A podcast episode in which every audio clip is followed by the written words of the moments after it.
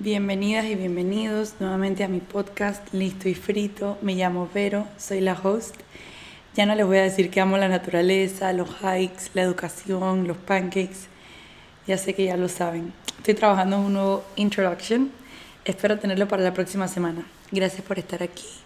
Hoy quería compartir un poco sobre algo que he estado haciendo últimamente y algunos de mis takeaways eh, relacionados con experiencias personales creciendo y relacionados a esos talleres que he estado haciendo en tercer y sexto grado y,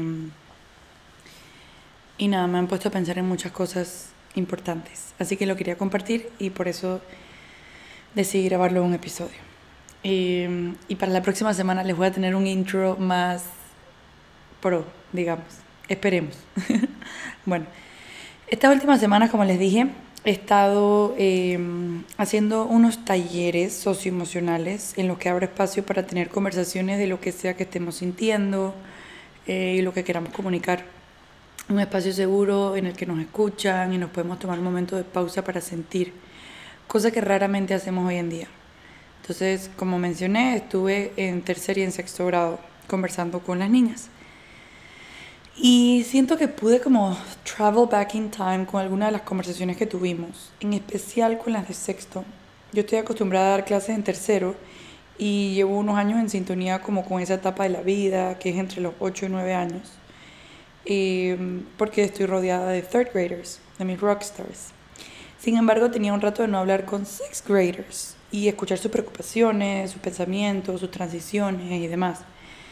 Y por más que yo estuve en sexto grado hace 16 años, me di cuenta que al final no somos tan distintas y que lo que realmente necesitamos es ser escuchadas. Tan sencillo como eso. Y suena sencillo, pero luego no lo es, porque mis padres están ocupados, mis amigas también necesitan que las escuchen, eh, los adultos seem to be very busy and I feel alone. Todos necesitando, hablando, llamando la atención y poco nos pausamos a escuchar y a sentir. Yo lo primero que les pregunto cuando llego a estos talleres es, bueno, luego de check-in, where we're at y compartir dónde estamos paradas ese día, cómo nos sentimos, qué nos está preocupando, nos tiene emocionadas, paso a la siguiente pregunta que es, ¿qué estoy necesitando? Y de ahí nos vamos desde cosas como necesito ayuda para mi test de mañana hasta necesito ayuda en aprender a amarme más a mí misma, o que me escuchen, o necesito a alguien que me apoye, o necesito unas amigas que me entiendan. Y así nos vamos. En algunas ocasiones más profundo que en otras. Pero, pero con lo que voy aquí es que tal cual en las clases me parece importante que cada grupo pueda y se permita navegar a donde su imaginación, su curiosidad y sus pasiones leads them. Eh, así con las emociones, dejar que el corazón guíe, Claro que conmigo de guía, como, como en el rol de maestra, pero en cada salón hablamos de cosas distintas.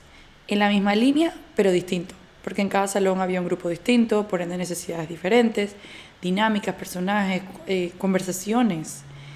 Entonces, nada, era yo iba al salón y yo sabía por dónde iba a empezar, pero no tenía idea por dónde iba a terminar. Y eso me encanta porque ellas guían su ellas guían por qué es lo que ellas están necesitando. Y de ellas aprendí que a lo largo de toda la vida lo que necesitamos es pausar. Eh, necesitamos pausar para sentir y sanar. Y sanar no se trata de arreglarme. I have to fix me.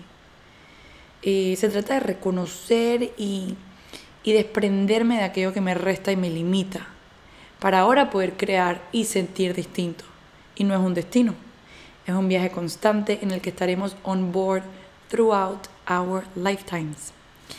Y bueno, al final del primer taller lo que les di fue un post-it en blanco. Y les dije que la próxima vez que fuesen a abrir su whatever electronic device they had para ver TikTok, YouTube, para hacer tarea, para ver Netflix, chatear, lo que sea que hacen en el device, pusieran un timer de tres minutos. Y en esos tres minutos cerraran los ojos y pausaran, sintieran, y se permitieran no tener ni un input por tres minutos, solamente tres. Y al pasar los tres minutos, les pedí que en el post-it que les estaba dando anotaran qué emociones habían salido en ese momento de pausa. Eh, porque lo que pasó fue que al compartir, cuando le hice la pregunta de qué estamos necesitando, nos dimos cuenta que un eh, common denominator era que necesitábamos tiempo y otro era que necesitábamos de parar, necesitábamos parar de overthink. Entonces cuando me compartían sus horarios apretados, decíamos, bueno, es que, bueno, ellas me decían, bueno, es que en verdad no tenemos tiempo para nada, siempre estamos de aquí para allá, de aquí para allá. Eh, y lo que pasa es que cuando tenemos ese tiempo, entre comillas, que no estamos en ballet o en la escuela o haciendo tareas, el tiempo que tenemos lo usamos entrando a redes sociales y conectándonos con el mundo exterior. Por ende, no es tiempo a solas. Y todo el tiempo estando como sobreestimuladas, eso crea muchísima ansiedad, crea que, que we tend to overthink y, que nos comparemos con los demás. Entonces la otra semana quedamos en conversar qué salió en esos post-its. Yo les dije que yo también lo iba a hacer eh, porque yo también soy partícipe de este mundo digital, físico y digital, donde todo el tiempo tengo el celular en la mano y estoy conectada con alguien. Y poco estoy conectada conmigo. Eh, y también me pareció súper interesante como muchas de las niñas que estaban más calladas al inicio eran las que luego tenían más cosas que decir. Y en sus caras notaba la necesidad de sacarse del pecho un sentimiento al que llevaban mucho tiempo aferradas, sin saber cómo liberarse. Pero lo que pasa es que como, como siempre andamos en, corre-corre, nosotros pensamos que nada más los adultos estamos en corre-corre, pero hoy en día los niños también, they're overbooked y, y no pausan, no sienten, bueno, sienten mucho, pero no saben qué sienten, entonces se enredan, se confunden. Estas de sexto, I mean, they're pre-teens, o sea que también las hormonas, hay muchas cosas pasando, no sé si encajo en este grupo de amigas, no sé si me van a invitar a la reunión del próximo fin de semana. Eh, no sé si el niño que me gusta por primera vez también gusta de mí. Eh, hay bastantes cosas pasando. Pero, pero bueno, algo de lo que más me llamó la atención, por eso quería hacerlo de los post-its para, para ver qué emoción sale y de ahí poder trabajar como, wow, en verdad todo este tiempo he estado súper ansiosa y nada más no sabía por qué no he parado, no he pausado. Eh, y cuando uno expone ese sentir, ese sentir pierde poder porque ya lo saqué, ya lo externalicé, lo compartí con alguien. Eh, pero bueno, lo que estaba diciendo es que me di cuenta que muchas de las niñas que al principio estaban calladas eran las que luego tenían más cosas que decir. Cuando se les abría este espacio seguro para compartir. Em, yo me acuerdo que yo de pequeña era una niña que no se metía en problemas, que quería que los demás estuviesen felices y en paz y hacía lo que estuviese en mis manos para lograrlo. Y yo era una niña bastante callada en primaria, ya después, nada que ver, ya después era eh, de aquí para allá por todos lados. Eh, pero, pero en tercero, cuarto, quinto grado era en las clases bastante callada. Y, y hoy en día cuando veo a otras niñas y niños así, me provoca como abrazarlos, porque sé que aunque saquen una sonrisa y aparenten that everything's fine, probablemente se les aprieta el pecho o sienten mucho lo que los demás están sintiendo y tienen muchas preocupaciones que no comunican por no querer molestar. Vamos a llamarle a estos niños los peacekeepers, los que quieren mantener la paz. Y yo era una también. Un peacekeeper básicamente es una persona que observa todo y entiende lo que está pasando en un salón el que sabe cómo read the room, por eso fácilmente cae en codependencia luego, pues entiende por lo que los demás están pasando y se mete tanto en querer que los demás estén bien, porque siente su sufrimiento, que quiere quedar bien con todos y se desvive para que todos estén bien, porque no quiere causar más daño. Calla y se preocupa más por los demás que por sí mismo. Un peacekeeper child se pone en la posición de las otras personas y su meta, probablemente inconscientemente, es hacerles la vida más fácil. Luego con el tiempo la gente a tu alrededor se da cuenta que eres como su comfort zone, digámoslo así, que le soluciona sus problemas, que los escuchas. Entonces cada vez más personas quieren estar contigo, porque luego estar contigo se sienten livianos. Fueron donde te, te lanzaron este mar de preocupaciones y tú les hiciste sentir bien con tus palabras optimistas, con tus favores, con tus lindos gestos con tu cara de que todo va a estar bien y que no me molestas en lo absoluto. Entonces te empiezan a categorizar como una salvadora, como una estrella, y que ya no saben cómo, ni, ni quieren, ni pueden vivir sin ti, que eres imprescindible en sus vidas, porque tú eres quien los aliviana cada vez que se sienten pesados, por tantos problemas o por preocupaciones, inseguridades y demás. Y, y luego obviamente uno absorbe todo eso porque como you read the room y tú sabes por lo que los demás están pasando y tú abres ese espacio a muchas personas, si no tienes las herramientas para luego soltar todo aquello que te lanzaron, entre comillas lanzaron, pero a todas estas personas a las que estás ayudando, entonces uno se sobrecarga y luego lo somatiza. Pero como la gente te empieza a, llamar de que es que tú eres la mejor amiga, tú eres mi ángel, mi te, te empiezan a decir todas estas cosas porque en verdad la gente se siente bien alrededor tuyo. Y ese título de salvadora y que eres lo máximo, te gusta en cierta parte y se vuelve parte de tu identidad. And then you start living even more to those expectations. Empiezas a crear una dependencia a que te necesiten para sentirte necesitada, por ende amada, porque ahora mi identidad tiene que ver con qué tanto puedo o no hacer por los demás. Y si todos me categorizan como la que siempre está ahí para los demás, I need to keep up with those expectations. Porque si no, eh, los estoy defraudando. Entonces luego no te das ni cuenta y estás en un loop de codependencia, porque necesitas que te necesiten para sentir que vales, que te aman, que importas. Como dije, se vuelve parte de tu identidad. Y nuestra identidad es quién somos o quién creemos que somos, con qué nos relacionamos, con qué nos identificamos, cómo nos miran los demás. Entonces salir de ese ciclo requiere de hacer como un luto, porque es como si dejásemos una parte de nosotros que siempre quiere regresar, porque está muy arraigada a quién somos y con qué nos identificamos como personas. Pero claro que se puede romper, se puede reajustar, se puede cambiar.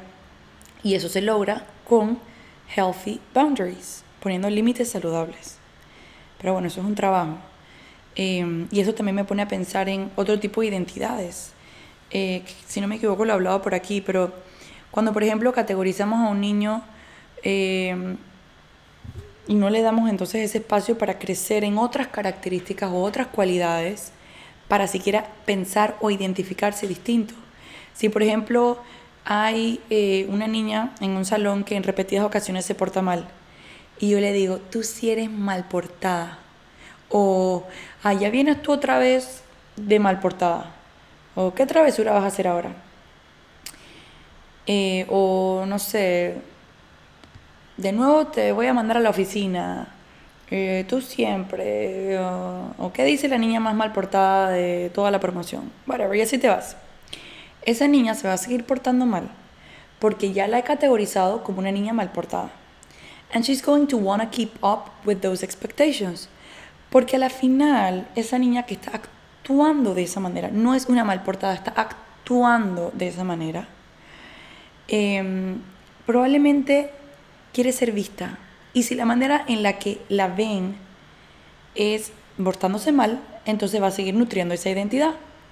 Porque that's who she believes she is. Because that's how people see her. Entonces, ¿por qué no mejor?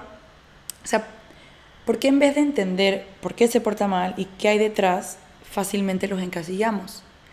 Y, y esto pasa inconscientemente. Asimismo pasa con el payaso del salón, que luego no sabe por qué no se lo toman en serio.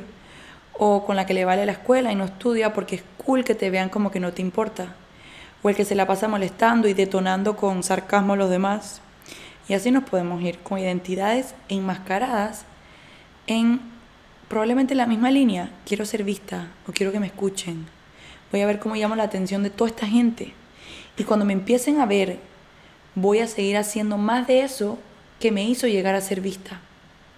Porque al final mi herida está en que quizás en casa no me ven, o tengo hermanos mayores y no me escuchan.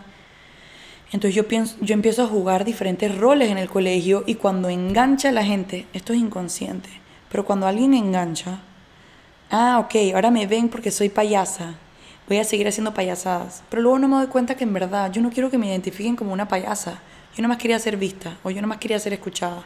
Yo quería llamar la atención. Yo me acuerdo que hace unos años yo le pregunté a una maestra mía de primaria, por curiosidad, que cómo era yo en sus clases. Ella me dijo, tú, una star student, hacías tus tareas, te portabas bien, todo excelente. Y entonces yo le pregunto de que, ah, sí, así como Margarita, por decir un nombre random, pero refiriéndome a una niña que las dos conocíamos, que ayudaba a sus compañeros y que hacía su trabajo, que era callada. Y me dice, sí, más o menos como Margarita. Y yo, wow. Entonces Margarita needs help.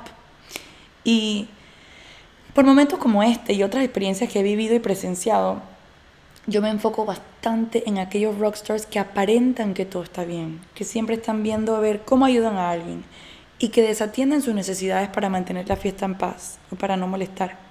Porque muchas veces desatendemos a las y los niños que, que no se hacen notar, que siguen instrucciones, que no ocupan mucho espacio, por decirlo así, son callados.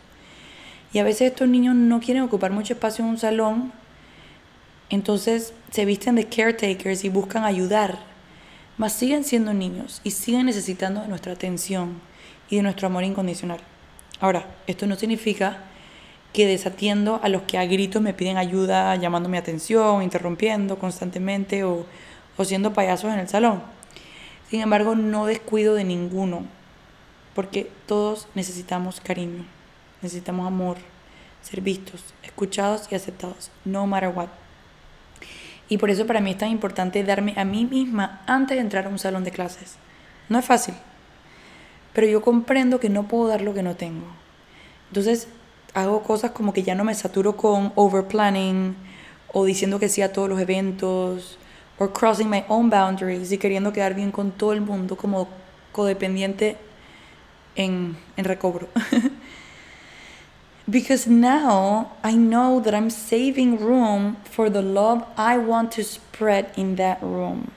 Y cuando lo veo así, todo cambia, al menos para mí, porque ya mi codependencia no me deja caer en abrir un espacito más por aquí o un, un pedacito más por allá de espacio, porque sé que estoy perjudicando a esos rockstars que me están esperando en el salón. Y que yo soy su source of love and wisdom por varias horas del día.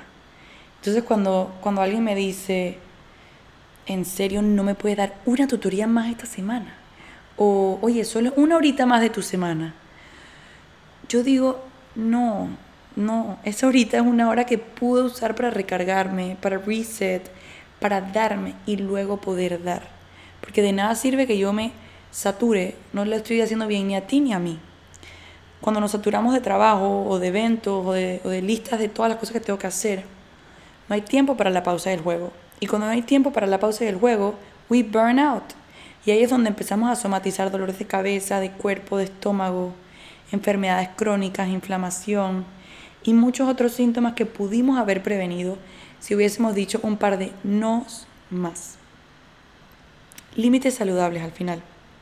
Todo lo necesitamos y está en nosotros marcar esa línea. Si no, todos, incluyéndonos a nosotros mismos, vamos a estar cruzando esos boundaries seguido. Em, yo sigo una cuenta eh, de una psicóloga en Instagram que se llama The Holistic Psychologist y también sigo otra que me gusta mucho que se llama la doctora Marian Rojas. Pero bueno, en la de Holistic Psychologist, ella una vez subió un post que decía, siempre sube posts con tips buenísimos.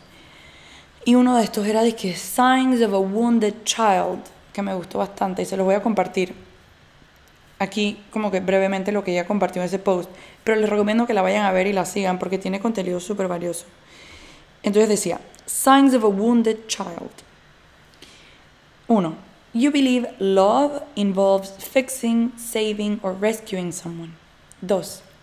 You believe loyalty to family or within romantic relationships means you endure abuse or emotional neglect. 3. You are hyper individualistic and struggle to ask for help when you need it. 4. You feel something is inherently wrong with you, that you can't do anything right, or that you're broken. 5.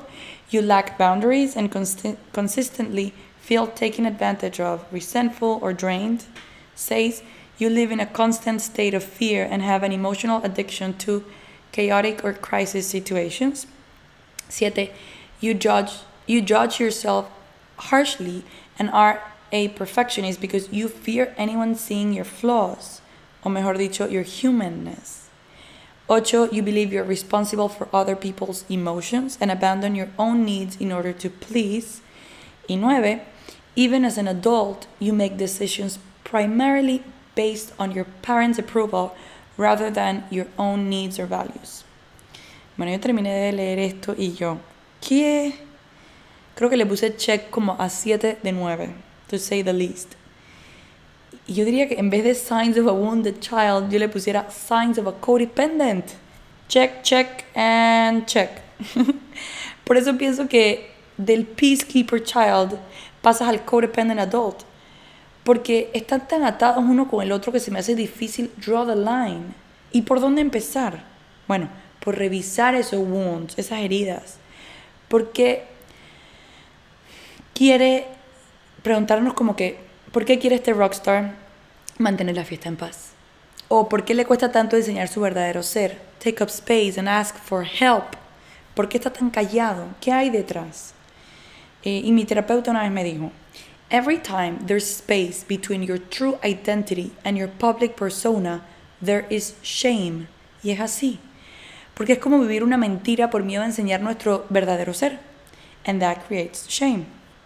De pequeña me acuerdo que a mí me daba shame que había tenido que ir en vacaciones de quinto para sexto grado a hacer summer classes en la escuela porque había reprobado math. Imagínense que yo me hubiese creído que era mala en math por haber reprobado. Probablemente hoy en día no estuviese quizás enseñando math ni contando las placas de los carros. Eh, no sé si saben ese cuento, pero lo compartí hace unos episodios. Eh, y bueno, en fin, a mí me encantan los números, yo todo lo relaciono con los números. Pero muchas veces escondemos cosas que nos avergüenzan, que si nos sintiéramos cómodas sabiendo que it's okay, que es parte del proceso y que somos vistas, escuchadas y aceptadas, no hubiese ni un problema. En mi caso, nadie en mi casa me hizo sentir mal por ello. Yo me acuerdo que yo estaba medio en shock, pero a la vez sabía que no me había ido bien en los tests. Nada más se me hacía raro porque no se me hacía difícil la materia, pero reprobaba. Entonces, eh, gracias a Dios, mis papás en verdad no me hicieron sentir mal por ello, ni me, más bien lo veían como que parte de mi proceso y mi maestra tampoco me hacía sentir mal, entonces no me creí que era mala en, la matemática. Eh, eso fue algo que también me ayudó, que mi maestra, eh, que era la que me daba las clases del verano, eh, me decía como que, pero ¿por qué te sacas malas notas si te lo sabes? Veo que lo comprendes, veo que se te facilitan los números, pero pero bueno, yo no sé. ¿Quién sabe qué pasaba por mi cabeza en esa época? O en qué estaba pensando, qué estaba viviendo, si me daba esa mente en blanco que en algunos nos pasa cuando nos ponen un examen enfrente por nervios, por inseguridad y cuanto a otras cosas. Em, y, y bueno, nada, como en segundo año me acuerdo que despegué un gran día y le dije a mi mamá que ya no había que estudiar juntas. Y así me fui solita entendiendo mi manera, haciendo bailes, escribiendo notes que solo yo entendía y cantando en la regadera, porque mi manera de aprender era muy distinta a la de la mayoría de mis compañeros. Por eso, como hablé en el episodio anterior, se me hace tan importante evaluar aprendizaje distinto, porque hoy en día aprobar un examen no es sinónimo de aprender necesariamente. Y, o sea, e igualmente al revés, fracasarlo tampoco es sinónimo de que no lo entiendes. Y a mí me pasó, y lo veo pasando en niños hoy en día también. Siento que es nuestra responsabilidad apoyar a nuestros niños a que sepan que tienen toda la capacidad de aprender y de utilizar ese aprendizaje de la manera que ellos quieran. Con mis Rockstars yo hago una actividad como para distinguir entre mi public persona y mi true identity, en la que dibujamos una persona y vamos hablando sobre todas esas emociones y características que vienen rooted on love, ya sea joy, happiness, love, kindness, laughter, uh, peace, lo que se nos venga a la mente. Y luego, eso lo ponemos como que lo dibujamos cerca, las escribimos cerca del corazón de esta persona. Y luego fuera de la persona dibujamos como, como unos layers, como si fueran unas capas, pero que no pueden tocar a la persona, solo están como que a su alrededor dándole vueltas, como aros. Y a eso le llamamos los layers, las capas, que son esas características o emociones que no nos hacen sentirnos en paz, más bien nos quitan la paz como la inseguridad, los celos, la tristeza, la rabia, el miedo y los que, y los que vengan, ellos me los comparten. Em, estas son las que, las que se sienten como que I'm cheating on my true self. Y, y nos damos cuenta que las de afuera en verdad, they, they come from fear, not from love. Y no me pueden tocar, por ende siempre puedo desprenderme porque no me pertenecen. Y muchas de esas me hacen caer en shame. And shame makes my truest self invisible. Y bueno, luego con estos grupos, eh, lo, cuando hablamos de shame, luego lo que hago es que hablamos de cómo salirnos de ese shame and get back to ourselves, being true to our identities. Eh, la que sea que nosotros e-, elijamos y la que queremos ser reconocidos o vistos por, cuál queremos alimentar. Entonces, el primer paso es eh, comunicar mis necesidades y lo que me está incomodando o haciendo daño. O sea, qué es lo que, lo que me tiene en shame, o sea, por qué estoy stuck on shame. Después de eso, y ahí puedes hablar de, si tienes que confrontar o decirle algo a alguien, comunicar, comunicar todas tus necesidades, comunicar las que no, your needs that are not being met, todo eso. Después, no, ¿cómo es que era? No, ok, me equivoqué, esa era la segunda. La primera es dejar de alimentar esa falsa identidad que hemos utilizado para protegernos y caerle bien a los demás. O sea, el lado de fitting in. Entonces, si estoy siendo la payasa del salón, voy a dejar de actuar como una payasa porque yo no quiero ser una payasa, si ese es mi caso, imagínense. Entonces voy a dejar de alimentar esa identidad que yo estoy proyectando para ser vista, para tratar de fit in. Eh, luego voy a, entonces, segundo, voy a comunicar mis necesidades, lo que me está incomodando y haciendo daño.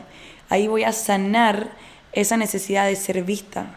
Porque ahora que dejé de alimentar y de nutrir esa parte de payasa, quiero entender por qué estoy actuando como una payasa. Ah, ok, porque quiero ser vista. Entonces, y quiero caerle bien a los demás y lo que sea. Entonces luego voy a comunicar mis necesidades. ¿Cuáles son mis necesidades que no se están atendiendo?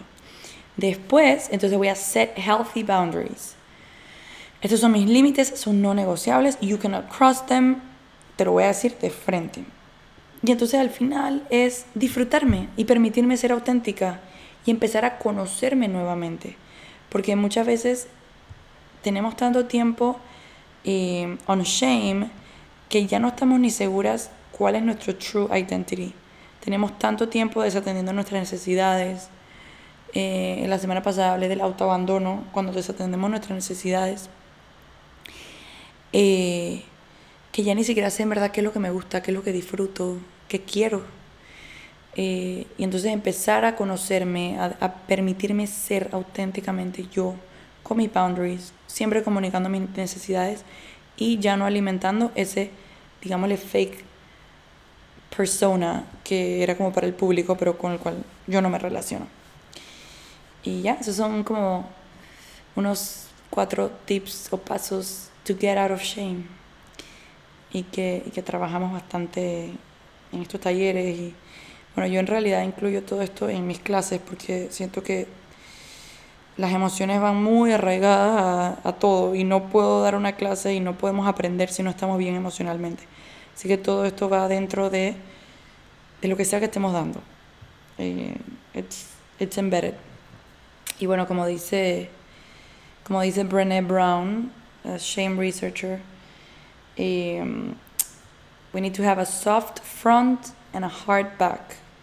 Y eso se logra con vulnerabilidad, comunicando mis necesidades, siendo honesta conmigo misma primero para luego con los demás, eh, un corazón abierto y una columna fuerte, firme.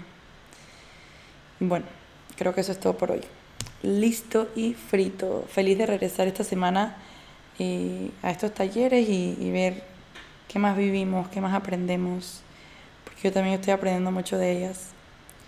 Y bueno, para la otra semana voy a trabajar en ese intro, a ver si logro poner música también. ya veremos. Bueno, hasta la próxima semana, que tengan una linda semana y gracias por estar aquí.